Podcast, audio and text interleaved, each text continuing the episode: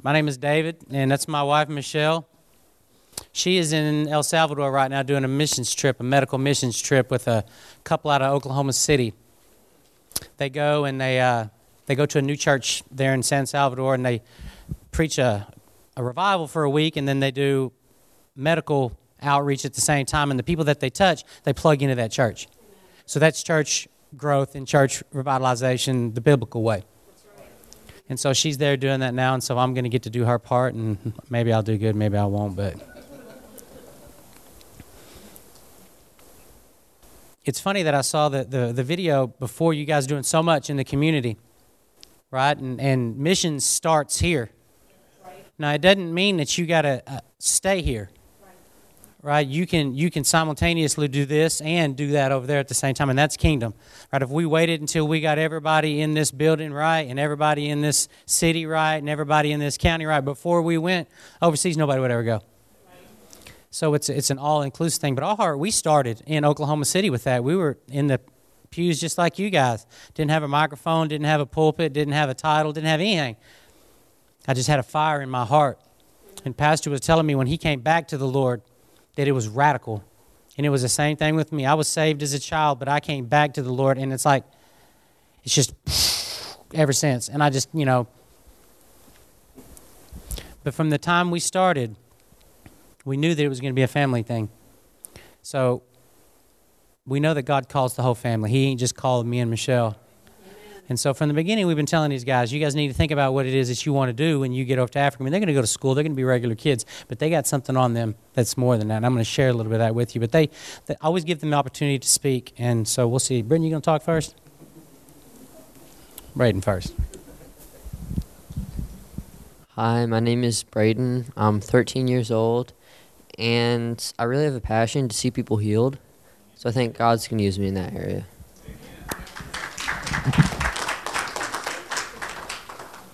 Hi, my name is Callie. I'm 10 years old, and I'm excited to go to Africa and go to school and make friends and tell them what God's done for me.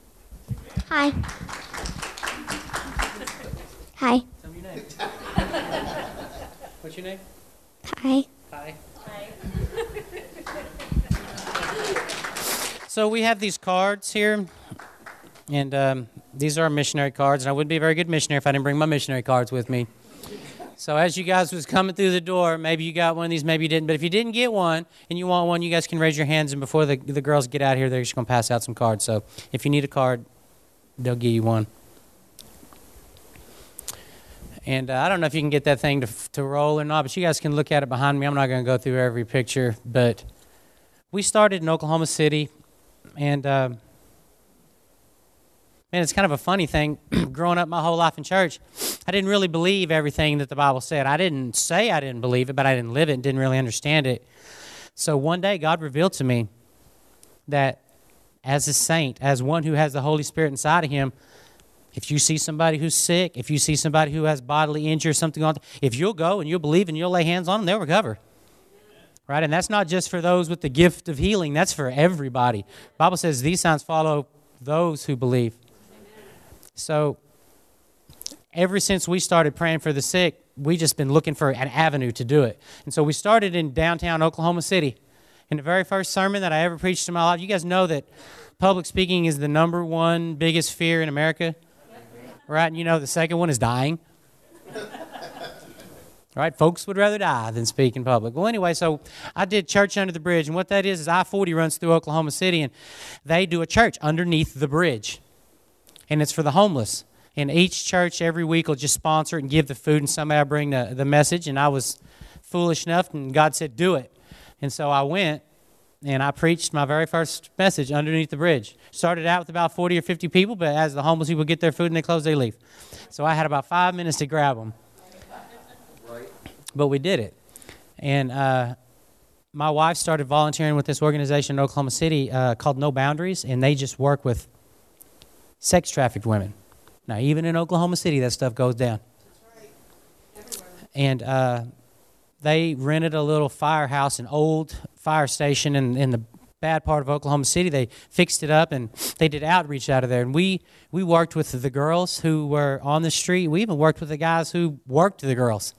We worked with the guys who bought the girls, right? We all of them because God wants them all. Right. Right? They're all deceived. All of them. And so we did that. And, and I have a friend who's a pastor with the Salvation Army, and every Thursday night they would go out and they would feed the homeless. So, man, it was like three nights a week. We were just out on the streets of Oklahoma City, underneath bridges, places most folks don't want to go. People like, David, is that dangerous? And I was like, Do you know who my father is? Right? So we just went everywhere, and we took these guys with. These guys have no problem kneeling in street scum and just stuff on the ground and praying for. They went underneath bridges, and Braden says that he has a heart to see people healed. And that's because he's seen it. And he's done it. And uh, one of our things we did to be uh, outreachy or whatever, we just got a ice chest full of popsicles. And in Oklahoma, it gets hot. And we went to a apartment complex in Oklahoma City, and it was just a really kind of really low economic area, right in the heart of the, of the drug trafficking and then the women trafficking. And we just went door to door, knocking on doors, giving away popsicles, asking if we could pray for people. And uh, Braden was with me and another young kid named Zach. He's a 19 year old kid. I didn't really even know him. And we saw this woman on the staircase. She was like, "Ma'am, you know, we're just giving out popsicles to the people that live in the apartments. Could we get you a popsicle? You know, it's really hot." And she said, "Well, we don't live here. We're just making ready this apartment." And we said, "Well, that's fine. We'd love to give you one anyway." And she said, "Okay." So we gave her one. They said, "Now, do you have anything that we can pray with you about? Do you have any pain in your body? Anything going on?" And she just kind of stood there and she looked up at the top of the stairs and her son was there and she goes, "Tell him." And he goes, No. She said, Tell him. And he said, You know, I got in a car wreck like two weeks ago and I can't move my shoulder. And we said, Well, can we pray for you? And he said, Yeah, come on up. So Zach and me and Braden went up there, and this other woman that was with us, and we went inside the, uh, the apartment they were making ready, and we was like, "What shoulder is it?" And he said, "It's this one. I can't move it." You know, it got into a car wreck. So this kid Zach that was with me, I said, "Man, just put your hands on his shoulder and tell it to be healed." And he goes, "What do I say?" I said, "You just say in Jesus' name be healed." So he put his hand on the on the young guy's shoulder and said, "In Jesus' name be healed." And this kid's eyes bugged out, and he went like this. And he started asking us, "What, what did you do? What did you do?" Because his arm was healed, just like that, right there. And we was like, "We didn't do anything. Jesus Christ did. He lives in us. He flows through us. We're just extensions of Him." And so we started telling him about who who He was and who Jesus says He was, and he's just moving that arm the whole time. And then his mother standing there with her jaw dropped. And we're like, well, ma'am, do you have anything we can pray for you about? Do you have any pain in your body? And she says, no, no. And I said, are you sure? She said, well, I, I was in a car accident, not with him, a different one, and my back really hurts bad. So Braden was, what are you, son, maybe nine or 10? I said, Braden, it's your turn. You pray for her back. He's like, Dad, I don't know what to say. I said, Well, I'll whisper it in your ear. And so you guys write this down because this is really crucial that you get these words right. In Jesus' name, back be healed. Okay, so those are fancy words. So he put his hand on that woman's back, and I said, just say that. And so he said, in Jesus' name, back be healed. Pain go. And we stepped back and said, how's it feel? And she just started crying and crying and crying. And when she finally got her breath, she said, his hand was so hot on my back, and the pain was gone, and she was healed, and her son's shoulder was healed. And I'd like to tell you that they came to church next Sunday, gave life to the Lord. Now they're preaching in South Oklahoma City. I can't say that. I don't know what happened with them. Right? But I know the kingdom of God is if a man does what? Is he casts seed. So when he says that he is, I promise you guys, if you got something going on in your body, you have this young man pray. For you. And it's not because he's special. He's just he's just naive enough to believe what this book says. So that's for all of you guys, wherever you're at. You know what? And if you pray for somebody and they don't throw their crutches, it doesn't make any difference. You're obedient and you do. And a lot of times, the fact that you're just displaying God's love to people is enough to change lives. We prayed for a lot of people in Home Depot and Walmart. These women are always in Home Depot and Lowe's, got these wrist braces on because they all got carpal tunnel and stuff like that. Man, we pray for their wrists and they go, okay, thank you, and they walk away. You know, you don't know what that conversation is in the back. Man, there's a guy out there, he just prayed for my wrist. You know, I'm believing that the woman's going, and it's healed. But even if it ain't, she's got to deal with what's in her heart. Why is he doing that? Right? What did he gain? A lot of times I don't gain anything. A lot of times I get told, leave me alone. I don't want you to pray for me. Right? Come on now. If you step out like that, people are going to step back on your toes. But we're going to talk about how to deal with that. So, that's a rabbit trail. Anyway, so we started out in Oklahoma City doing this with these same girls that uh, we worked with on the strip in Oklahoma City is what they call it. They used to go back and forth to Sierra Leone, West Africa, and do mission trips. And so they hadn't been in four or five years. And I was asking, man, you know, I want to go. You girls are always talking about this. I want to go. I want to go. So we went. Now, we had been to Ireland a few years before that, and we had been to Guatemala and, uh, and done a missions trip too. But this one to South Africa is what really changed our lives. And we got over to South Africa, and, and we were fortunate enough to, uh, to get to preach the gospel in the hospitals, to get to go to villages. We got to go to a prison. We got to go to jail. Man, one of these girls that we were with just got a bullhorn, and we would just sit on the corner, and she would just click the bullhorn and just start talking about Jesus until a crowd came around. And when the crowd came around, while one person was telling about Jesus, the rest of us was just laying hands on him in the crowd. And man, and I got story after story after story of folks being healed, pain. I mean, these guys are Muslims, right? The country is 60, 70% Muslim, and Christianity is only a small portion. But there ain't there ain't no power in Muhammad. He ain't gonna heal your back. He ain't gonna reduce your fever when you've got malaria, which like 90% of the people in that country have, right? And when you say, "Hey, can I pray for you?" You know, you think that they're gonna pull their sword out of their gun. No, no, they're like, "Yeah," and we're like, "In Jesus Christ's name, pay and go." Amen. So just like here in the United States, there's a lot of people who say they're Christians there's a lot of people who say they're Muslims that just because their mother was a Muslim and their grandma was a Muslim. You know, and in Oklahoma, if your mom was a Christian and your dad is a Christian, and your sister's a Christian, you're a Christian. Right? Ain't that what we think? Yes. But that ain't how it is. So anyway, we got to do a lot of different things. Michelle took a OB simulator, which is like you put it on and it like simulates a baby being born. I didn't know that much about it. If she was here, she could tell you about it. But I know this health outpost right here, it was for 16 villages. There was no electricity, there was no running water, there was no chickens running through the door and stuff. So healthcare over there is a big deal. And my wife is a pediatric nurse and she has a master's degree. She teaches it and she done it. So she knows pretty much everything there is to know about sick children. And that's what God's going to use her for. That's what she's doing right now in, in El Salvador. So we, we went to South Africa, got back from South Africa and the Lord just put it on our hearts. We were at a baseball game. I was coaching Braden's team, and she's watching on the sidelines, and she's sitting on the Lord just working her and working her.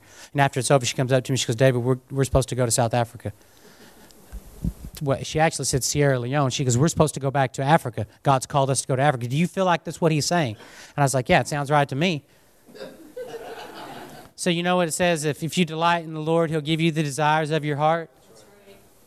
See, what we didn't know was is he wasn't giving us the desires of our heart. He was giving us his heart and then giving us the desires of his heart in us. So when you have his heart in you, then the desires of your heart or his heart, you never go wrong. It's an easy thing to do. So we called World Missions and uh, we told them we want to go. We're sold out. And they said, okay, well, you can't have any debt. We said, okay, fine, we'll sell our house.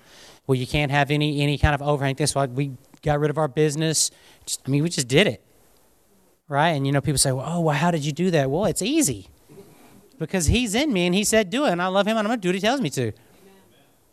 But Sierra Leone wasn't an option for world missions because in world missions they want a new missionary to go with some seasoned missionaries, which is very smart.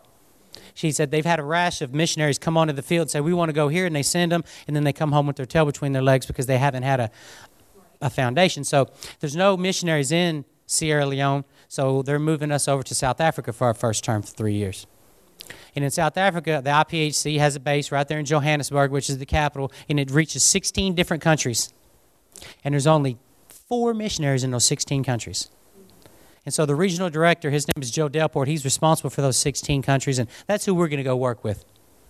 And as he moves in and out of these countries, we're going to move in and out of these countries with him, and we're going to find our foothold, and then that's what we're going to do.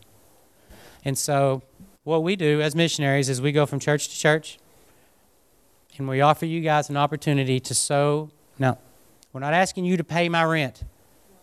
There is a field over there that the Lord owns and that He's operating in, and that He's offering opportunities for you to plant your seed in His garden. And I promise you, if you plant your seed in His garden, it will reap. We're just working in the garden. So He's put us kind of in charge of the garden or whatever, and we're just giving you guys an opportunity. So these cards here are just faith commitment cards. And on one part of it is uh, we just ask that you guys pray about this. And if the Lord tells you, yeah, this is where I want you to plant your seed at, you just put your name on it and you fill it out. And there's some numbers there that World Missions puts on. You put whatever number God puts you in your heart. And there's no number too low. We have $5 a month givers, we have $10 a month givers, whatever. So And uh, you just put your name and your address and all that kind of stuff on it, and uh, just give it to us after service. Or if you go home and you pray about it, and you come back next Sunday and God says, "Yeah," you just give it to Pastor, and he'll get hold of us and send it in to us however you want to. Yeah, cash, he says. Well, on the other side of it is just a little information about us. You rip this in half, it's perforated. And even, you know what, if, if we're not your guy, that's okay. Take this and pray for us. Put it on your refrigerator. Remember our faces. Because a lot of people, my brother in law is one, he's like, man, I don't know how you go from church to church like this. I don't know how you go from church to church like Because if we didn't go church to church like I would never met these folks. And I would never get to meet you guys. Right? This is a team effort. When I'm in heaven one day, and God says, Come up and get your reward for all the lives, and they're going to be lives changed in Africa. Everybody who wrote a $10 check or $5 check is going to be up there and they're going to be standing right with me. And they get the exact same reward as I get for going. Right? Brother Terry Trammell is the head of World Missions. Is he's one of the heads of World Missions, and he once said that there's there's three types of believers. There's those that go, there's those that sinned, and then there's the third ones, and those are the ones who sin. So you're either going or you're sending. And that's just kind of how it is. I didn't say that he did. You guys can look him up online and get onto him for that if you want. But all right, so just just hold on to these and take it home. Pray over. That's the most important thing. God's got it. I was actually on the way here from Dublin, is where we're staying at, and I'm and I'm driving. I'm not supposed to be concentrating on the road, but I mean, it's just so pretty here. We don't have the mountains in Oklahoma, and I'm looking off to the side, and and I see a hill with cattle. And so you know what I'm thinking? God owns that hill and he owns another thousand hills and all the cattle on all the hills, right? So he's already got this budget figured out. So you guys don't sweat it. Don't go home and, and feel good or feel feel good, but don't feel bad if this isn't for you. But if not us, somebody. And that's my pitch. So now we'll talk about who you guys really came here to talk about, and that's him.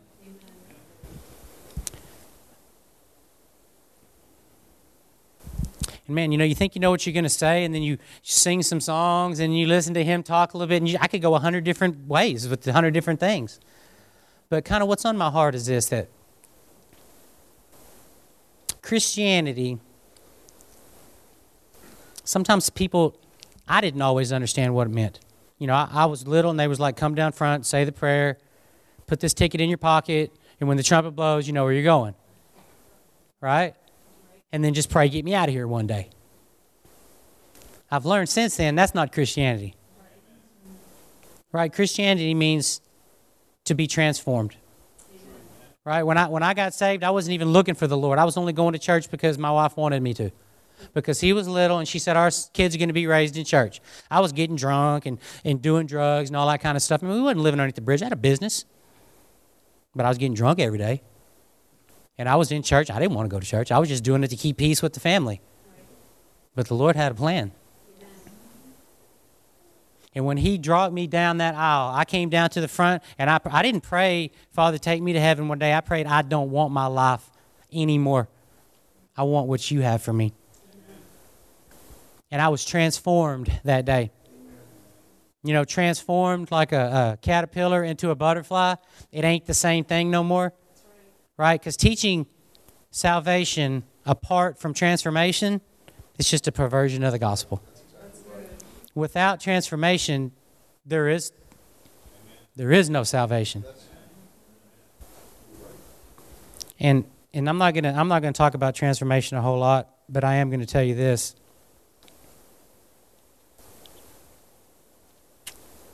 There's an author named Dallas Willard and he says transformation, spiritual transformation is this it's the process of forming the inner world of a human, inner world of me, in such a way that my inner world takes on the characteristics and inner being of Jesus himself.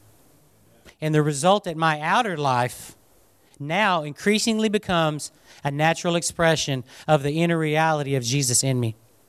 Doing what he did, saying what he said, increasingly becomes more part of who I am. That's what transformation literally means. And if you look it up in a Greek Bible, it's like this. You guys remember Jesus on the Mount of Transfiguration? And it says he was transfigured right there before them. Well, transfigured, if you look it up in the Strong's Concordance, it's the same as transformed.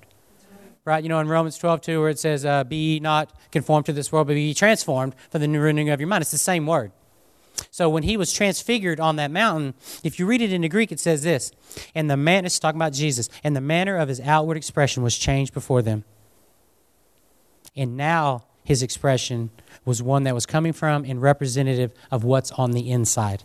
So that's why his face shone like the sun and his clothes became white as light, because the inner reality of who he was now came on the outside. And he was transfigured before them. Right? And how many of you guys know whatever Jesus did, we're supposed to do? He was transfigured, so we're supposed to be transfigured. Right? And if you read it in, in Romans 12, 2, it says, Do not be conformed to this world, but be transformed by the renewing of your mind. Be transformed by the renewing of your mind. That means let the reality of what's on the inside come to the outside. It's just a simple way of saying it. Now, wanting love and wanting mercy and wanting forgiveness and wanting justice from God without wanting to become love, mercy, forgiveness, and justice. Wanting the things of God without wanting to become who He is, it's just idolatry. Right? So if you're coming to the Lord for what He can give you instead of who He is, you're going to have some issues in life. Because Pastor touched on it. Luke 14 says this Jesus sees the multitudes following Him, right? And he's walking with his disciples. He's like, wait a minute, man. something ain't right here. So he turns around and he says, hey, you know what? If any man comes after me, he has to deny himself. He has to pick up his cross and he has to follow me. Amen. If any man loves his wife, his son, his sister, his mother, his mother, more than he loves me, and if you read it in the Greek, it says, in the event that it interferes with his supreme love for me, you can't be my disciple. Amen. Jesus said that. Right? He didn't turn around to all the multitude follow him and says, Come on, let's just all go. He's like, No, we're going to thin the herd here for because if you're not really in it for I don't want you with because you're going to be just like a king who says, I'm going to go to war, but then later says, Ah, you know what? Let's go make peace. Or I'm going to build this big, big castle, and then ah, I don't have enough, and everybody's going to laugh at you, right? Don't even start down the road. So there's so many different aspects about, about God that I, that I could hit on, and, and I'm done with that. I just want to talk about this. It's all about love. Love is at the core of who God is, right? It's his, it's his, it's, it's, the Bible says that God is love. Doesn't say he invented love, doesn't say that he shows, says he is love, right? And in Genesis, it says what? When God was deciding whether or not He was going to make us. You guys remember from Bible school? Let's make man in our what? According to our likeness. Let's make man in our image, in our own image. So what that means is God wasn't in the, the garden one day messing with some dirt and accidentally breathed on it and up jumped a man and he said, okay, well, that's good. Right? No, he made us the way he wanted to make us, in his image according to his likeness, right? So in the beginning, Adam was just like God, in his image according to his likeness. Right? Don't hear me, don't hear what I'm not saying. He wasn't God. And we're not talking about five fingers and five toes. In his image. Right? So when Adam wasn't in the garden kicking fruit and yelling at Eve and all full of anxiety and anger and stuff, right? That wasn't him. But along comes Satan, right? And he whispers in Eve's ear, did God really say? And you guys pay attention to that because there's a lot of folks out there right now. Did God really say? Watch TV.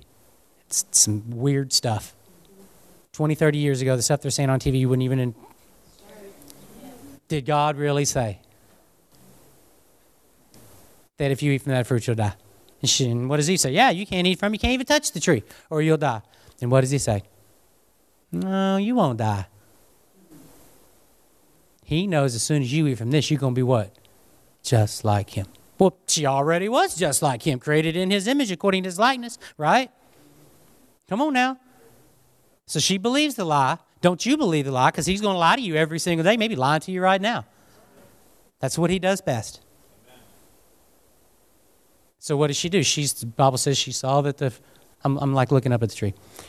The fruit is good for food and good for, for wisdom. Don't after she took a bite of that, don't you think she'd like to give back that wisdom? Right? So she eats it. And I've often thought, who knows? Did that wisdom hit her right then and she still gave it to him? Bible just says they ate and then their eyes were opened, right? So who knows? Anyway, so she gives it to Adam and they fall over dead and the story's over. No, they didn't die. Well, I thought when you ate from the fruit, you would die. Well, what did die? What died in them? Well, I'll tell you what died in them. What's the next scene in, in the story? God's in the garden looking for him, right? Adam, Adam, where are you? What does he say? Well, we're hiding because I'm naked and I'm afraid.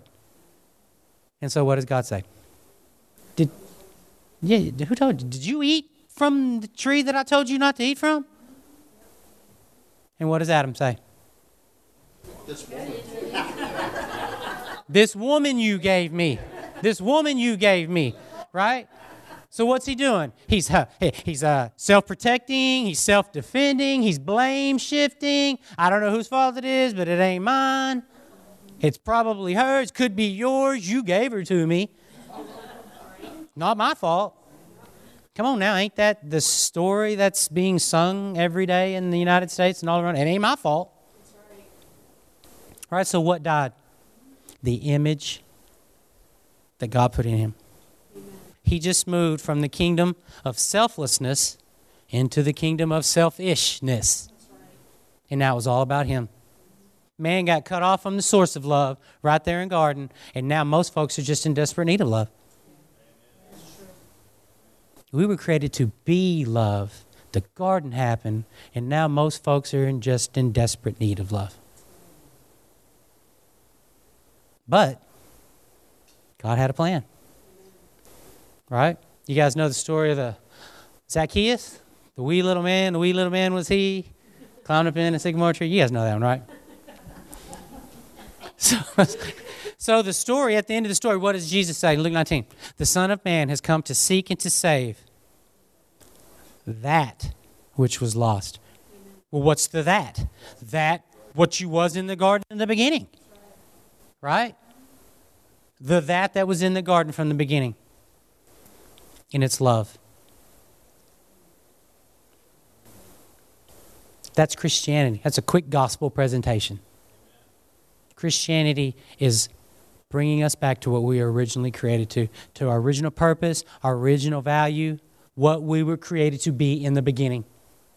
Right? But we were all born into Adam after that. Bible says what? you got to be born again. So when you accepted Christ, you really were supposed to be transformed back into what we were in the beginning. And that's love. And one of the best definitions of love that we can find in the Bible is found in 1 Corinthians 13. You guys ever been to a wedding? I'm sure you've heard it.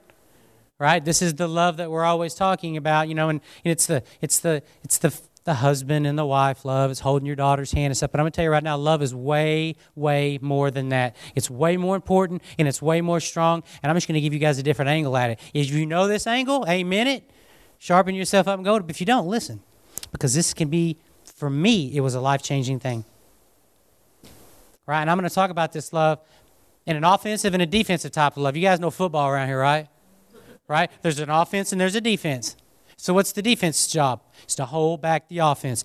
There's somebody out there trying to take ground. Right? We're supposed to hold him back. And then on the other end, when it's our turn to take offense, we take back what he has stolen. We take back the ground that he has taken. And we're going to do this by the power of love. This is the sword in our belt. This is our most powerful weapon. It's the thing, in my opinion, of Christianity. It's love. So I'm just going to read this to you, and I'm going to read it to you out of a Greek translated Bible. But it's 1 Corinthians 13. It's going to be a little bit more in it, but anytime you change languages, you got to add more words sometimes. And Michelle and I had the opportunity in Oklahoma City to speak in some sober living houses. You going to know what a sober living house is? It's kind of like a rehab, but they do it in a house. All the people live in the same place, and then maybe they'll go work for the guy, do fencing and stuff during the day. When we got the opportunity to go there, this is what I would preach to them. And I would say, every time that I read the word love, you put your name in it. because that's who you are. So love meekly and patiently bears ill treatment from others. Love is kind, it's gentle, it's benign, it's pervading, it penetrates the whole nature, it mellows everything which would be harsh and austere. Love is not envious. Love does not brag, nor does it show itself off. Love is not ostentatious. Love does not have an inflated ego. It does not act unbecomingly. Love doesn't seek after the things which are its own. It's not easily irritated or provoked or exasperated or aroused to anger. Love does not take into account the evil which it suffers from others. Love does not rejoice in iniquity, but rejoices in the truth. Love endures all things, believes all things, hopes all things, bears up under all things. Love never loses heart nor courage, and love never fails. Amen. That's a mouthful. There's your about a three month sermon series right there. This is who we're called to be. Right? We could fill up every church in Virginia this Sunday. Hmm, may or may not make any difference in the community. But if everybody sitting in church would get this, that this is who you were created to be originally, this is who you are, oh, I promise you it would change things. It would change things in your heart. It would change things with your spouse, your kids, co-workers. Everybody's got a sphere. This is a big deal. So the first the first love we're going to talk about is defensive love, right?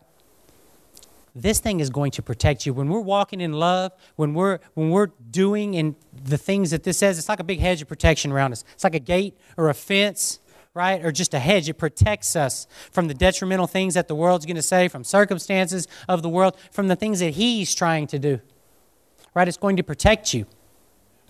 Right? You guys ever invited any anybody in here ever invited anybody to come to church? You ever tried to share your testimony with somebody? Now, when you ask that person to come to church, ever anybody tell you no? Say no hard? Maybe say some things to you didn't like? Right? It's real easy to get your feelings hurt.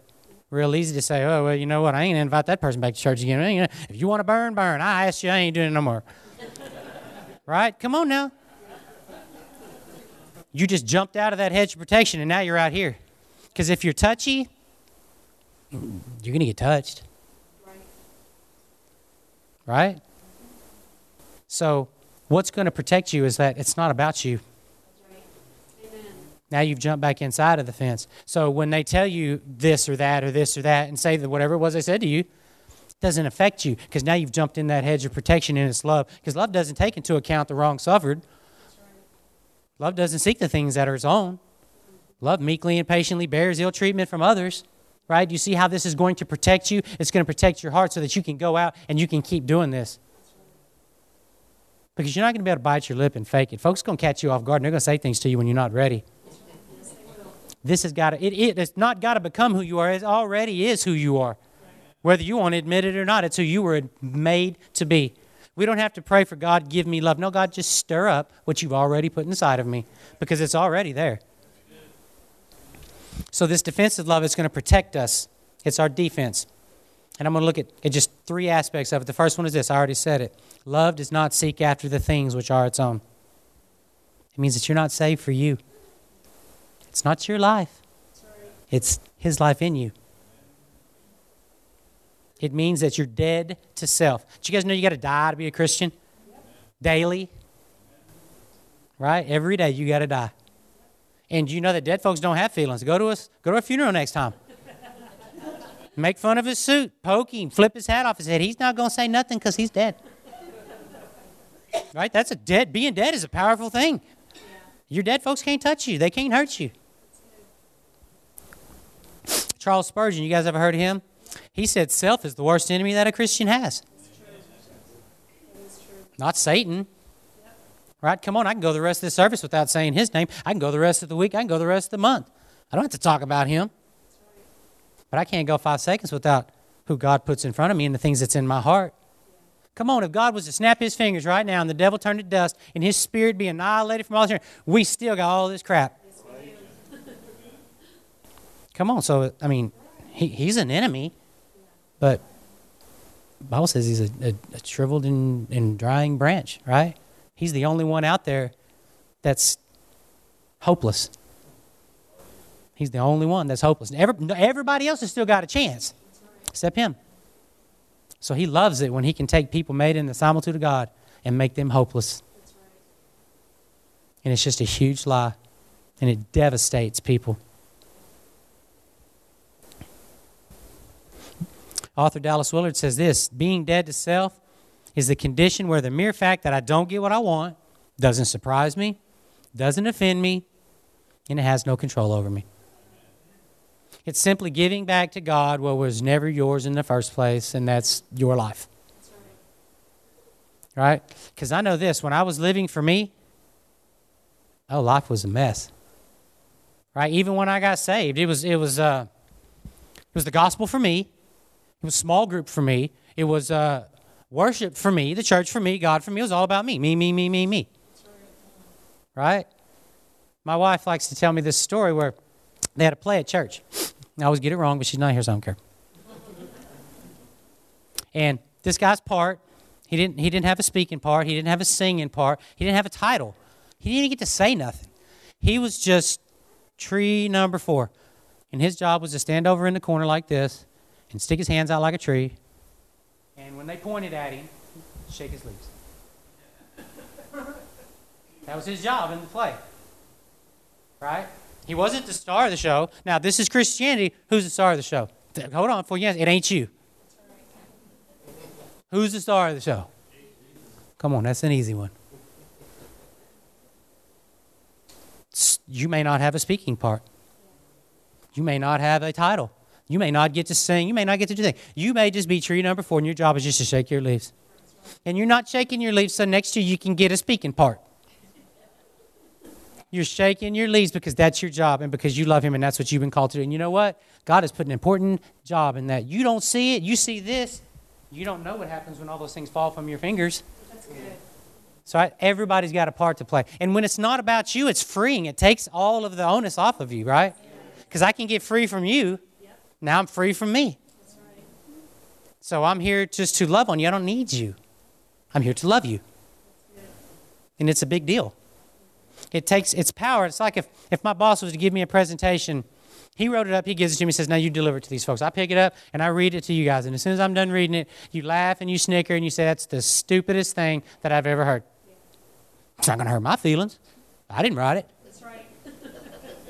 it's a small glimpse of the gospel. It's not supposed to hurt your feelings because it ain't about you. And when it ain't about you, that's a strong and powerful place to be. So the next one is this. Love meekly and patiently bears ill treatment from others. Anybody in here have been ill treated by somebody else?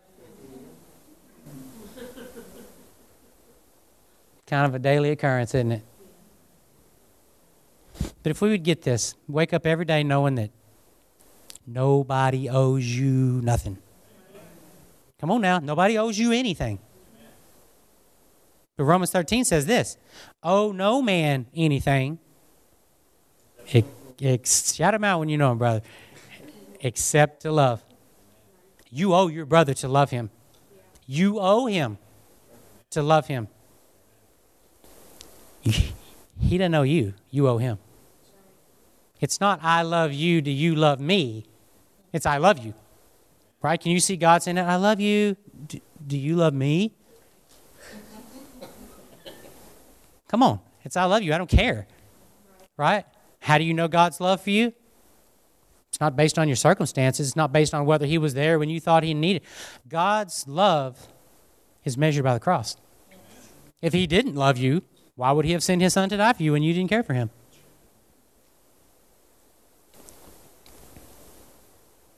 If we would wake up every day to be loved and not wake up every day to be loved,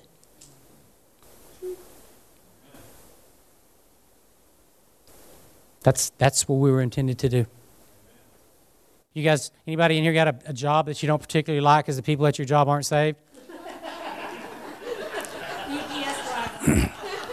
right? Anybody got a anybody got a kind of a harsh boss? Mother-in-law, father-in-law, sister-in-law, whatever, right? These people are in your lives. And you're going to get treated you're going to get rubbed wrong by the world because the world don't understand us. Jesus said, nobody, they didn't like me. They're not going to like you either. if you're doing it right, they ain't gonna like you neither. And that should be an increasing thing. You ought to be able to rub folks wrong because your fire is going to locate people. It'll locate them. It'll even locate Christians sometimes.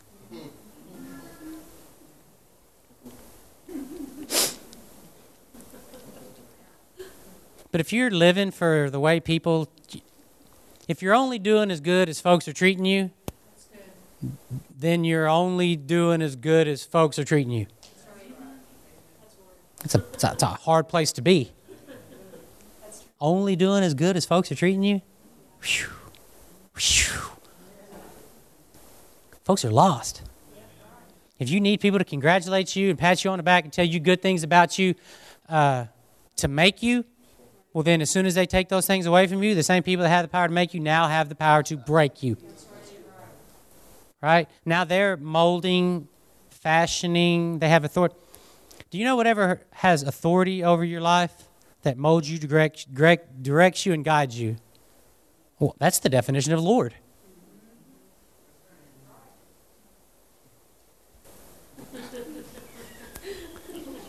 We were on vacation not too long ago. Since she's not here, I'll tell her. You ever tell stories on your wife? Okay. Here's a good one. So we went into the store, and uh, I grabbed a cup of coffee. Didn't get her a cup of coffee. So she comes back. She goes, "You got coffee?" And I was like, "Yeah." Where's mine? I was like, "Oh, hold on. I'm still. I can get it." No, no, no. I don't want it now. Now, you guys got to know this is a spirit filled, precious woman of God here. Right? So I'm not trying to paint no bad picture. She's definitely my better half. But she said some things to me there in line in front of some folks. so I went out to the car and I was in the car and I was like, as soon as she gets in the car, I expect an apology. Right? So when she got in the car, I told her why I expected an apology because I had got my feelings hurt. I jumped out from behind the fence, right? I wasn't walking. Anyway, so she didn't apologize. She proceeded to tell me why she said what she said. Needless to say, I was ate up with it. I'm talking about ate up with it. Passive aggressive. Mad about it. We drove for like another four or five hours. I don't even think I talked to her.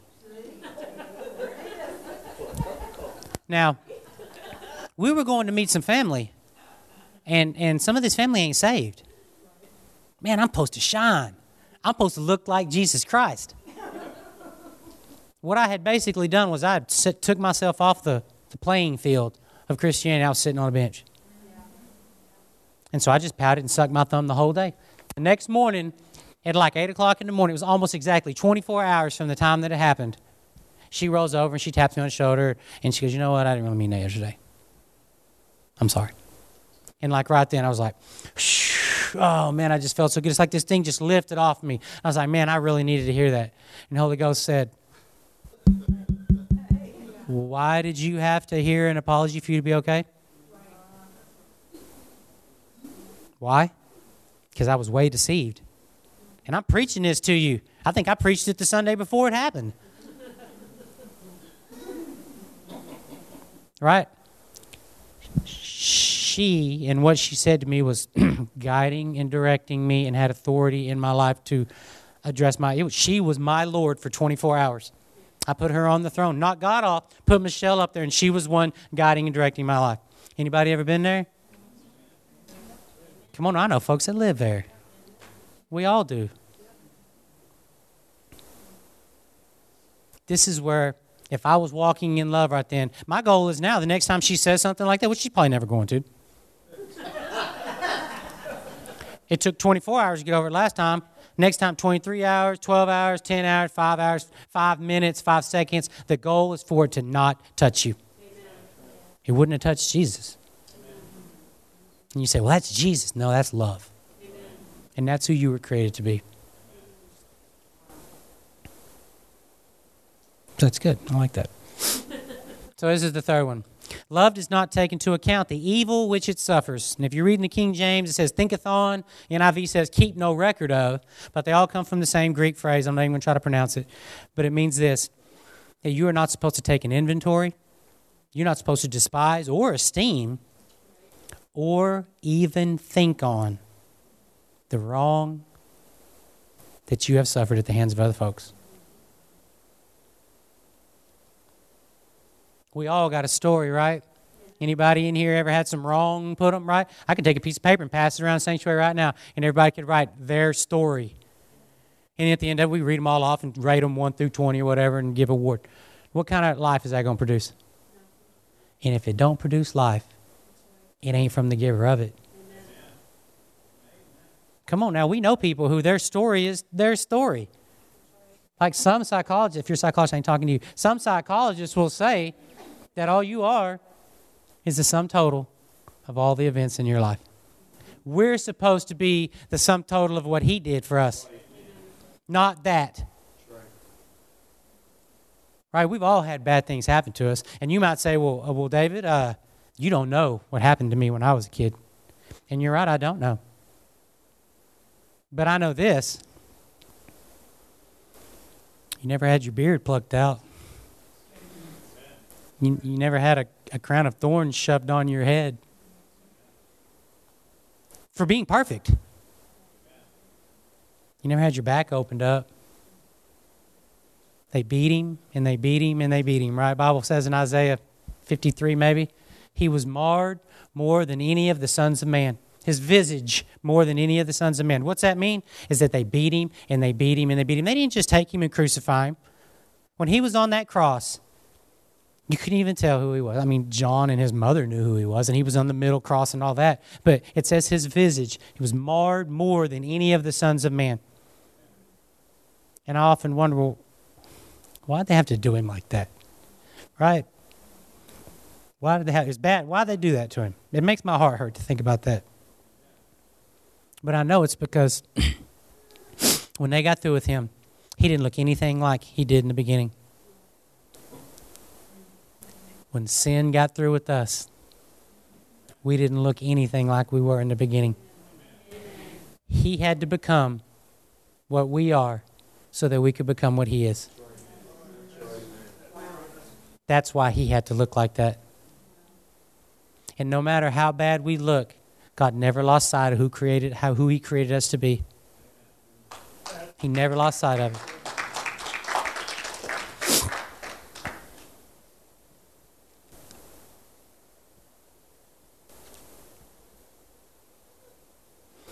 If you spend too much time looking at yesterday, you're guaranteeing tomorrow to look just like it. So that's just that's just forgiveness, right? You guys do realize, as the body of Christ, you're never allowed to be in unforgiveness, ever. Not allowed to. It's not part of it. You're not even allowed to judge it, put a grid up for it, none of that stuff. Not allowed it. God's love is unconditional, right? His forgiveness isn't unconditional. There's there's rules to the game. You have to repent, you have to do things. But do you know that He calls us to love unconditionally and to forgive unconditionally? Nobody's got to say they're sorry to you for you to forgive them. Nobody. So that's defensive love. And when you stay in that parameter, look how strong that thing is. Look how powerful that is. People are not going to. And I'm putting a, a target up here where we're supposed to be. We ain't all there yet, obviously. He says, be perfect right? He didn't say be pretty good. So the target is perfect. The, part, the target is pure love. And that's who we're supposed to be. And when you're in that, it's a strong and powerful place to be. And then the, the, the opposite end of it is now the offensive end. Man, it's the go. It's the drive. It's the overflow of the of the internal thing. It's the overflow of the defense. It drives us to go. It's what made you become a pastor. It's what sending us to Africa right? It's the go behind our life. It's what has you going to the woman in Walmart who's limping down the aisle and saying, ma'am, you know, hey, what happened to you? Can I pray for you? You guys know that you're supposed to be doing that. If you don't know, I'm just telling you now you're supposed to be doing it. Bible says to, to know the good that you're supposed to do and you don't do it, it's what? Right? I heard a pastor say, like, you say, well, I no, I'm not talking to you if this is what you say, but if this is what you say, I am going to talk to you. Well, I don't feel led. Well, I know a pastor that had a seminar and he bought a whole bunch of fishing weights and he passed them out to everybody that would come in and said, Put that in your pocket. And next time you need to feel led, you can just reach in your pocket. And now you're led to go and pray for the sick. Now you're led to love on somebody. I don't have any. I pass them out, but I don't have any. But that's the go in our life, right? The truth is, people don't really care what you say, they care how you live your life. And I, and I, heard a, I heard a speaker say this one time that he was, he was a drug addict and he was an alcoholic and he was a thief and he was a liar and he was a robber and he had lived and stole and robbed and drugged until he decided I'm, I'm just going to kill myself. I don't want to live anymore. But before I do, I'm going to get the phone book out and I'm going to flip through it and I'm going to go to a church and I'm going to that one. And I'm going to go talk to that pastor. I'm going to tell him what I think about his God. And I'm going to see if he can talk me out of it. So he gets in his car and he drives to the church and the, pastor's there. And he comes into the church and he says, just starts unloading on him. You're God this, where was God at? You know, just like folks will do. Pastor just listened to him, gave him a little advice, and finally said, Okay, so let me get this right. You don't want your life anymore. And he said, That's right. He said, Well, why don't you just give it to the one who does want it? So this guy didn't kill himself. He went home. And they were having band practice that night at his house. He played in the band. So he's getting high and he's getting drunk. And in the middle of it all, he looks at one of his band guys and goes, You know what, guys? I saw Jesus today. And they say, Yeah, you did. Smoke another one, drink some more. And he's like, No, no, no, I saw Jesus today. And he's like, No, you did not see Jesus today. And he said, No, I saw him. And he was in a man. And I know if he can be in that man, he can be in me. That's offensive love. That's the testimony we want for folks. Because we are called to give a true and accurate description of who Jesus Christ is in this world by our lives lived.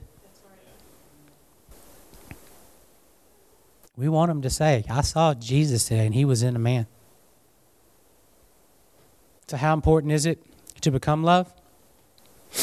I'm going to actually open my Bible so we can make this a legal thing, right? You guys are going to be like, well, I didn't see you open your Bible one time. Well, here it is. So, how important is it to become love?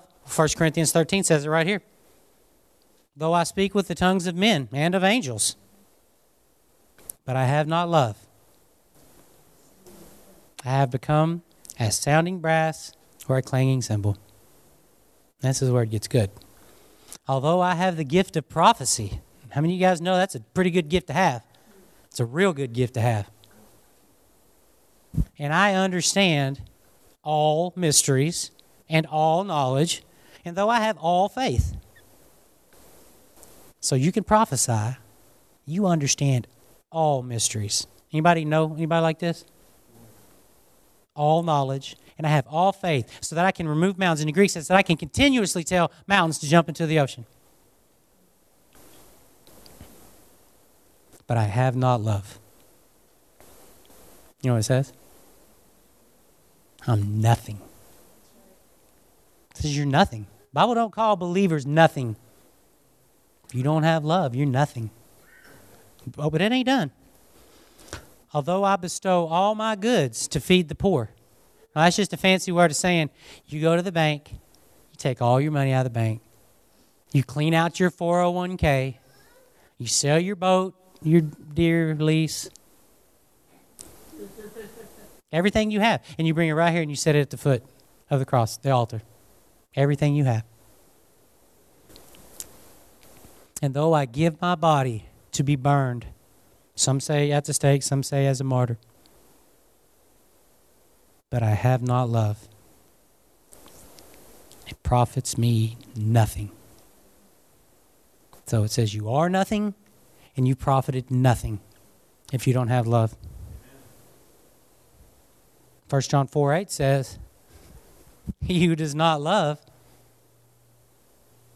does not know God. Doesn't say you don't go to church. Doesn't say you don't teach Sunday school. Doesn't say you don't sing in the choir.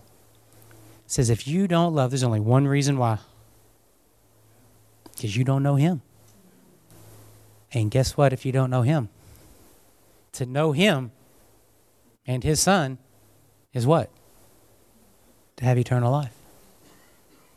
One plus one equals two. It's a big deal. Because one day, Matthew 25 talks about it the judgment of the nations, judgment of the Gentiles, right? All of the nations will be lined up before the throne. On the right hand is going to be the sheep line, and on the left side is going to be the goat line. You guys know this story? right? And that same pastor that was talking about he was going to kill himself, he, he, he said it like this one time. He said, I don't want to be in the sheep line one day when it's all said and done and look over and see somebody in the goat line that I know. And, and then that person looks over and says, Hey, David, what are you, what are you doing over there? And I say, I'm, I'm just standing in the sheep line. And he says, Well, what's a sheep line? I said, Well, the, the, the sheep line is the line that leads to being with the Father forever. It's, it's the line that leads to heaven. And he says, Well, what, what line am I standing in? And you say, Well, brother, you're standing in the goat line. And he says, What's a goat line? And you say, The goat line is the line that leads to eternal separation from the Lord. It's, the line that leads to hell. And then he looks at you and he says, I worked with you for 25 years. Did you know there was a goat line and a sheep line and you never said anything to me? You guys don't want that on your heart. I sure don't want it on mine. Now, there's going to be folks in that line, but we don't want them over there because of that. And I don't want them over there because I was too busy doing me and too busy worried about me and too busy taking offense and getting offended and not walking in love that I never looked like anything that he would want to ask me about my life. Because I'm going to say it again folks don't care what you say, they care how you live your life. And our job is to clean out that line, right? We want them all in the sheep line. And you do that by becoming love. It's what you were created to be, it's who you are, whether you know it or not. So I just want to pray for you guys. So, Father, I just we just thank you for your word. Father, we thank you for for who you are. We thank you, Father, that you created us for this, that this is who we were in the beginning, and that's why you sent your son.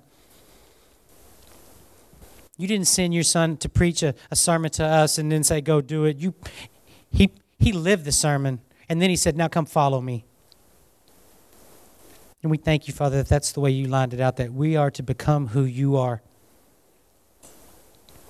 And that you showed your great love for us, Father, when you sent your Son. And, and your Son showed great love when, when he went willingly to that cross for, for us, Father, to take us out of that grave, to put your Spirit inside of us, Father, to transfer us from the kingdom of darkness into the kingdom of light, Father, to, to let that Holy Spirit so shine inside of us. Father, you told us to be a, a light on a hill, to be salt and light to the world. And so, Father, I just pray that 1 Corinthians 13, you just take it and just burn it into the hearts of everybody that's here today, Father, that they would go home and that they would read this word and they would understand that this is who they were created to be. This is who you made them to be, and you don't make mistakes.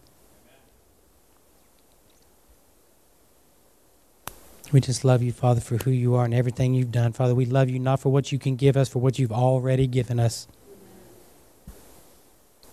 We just love you in Jesus' name. Amen.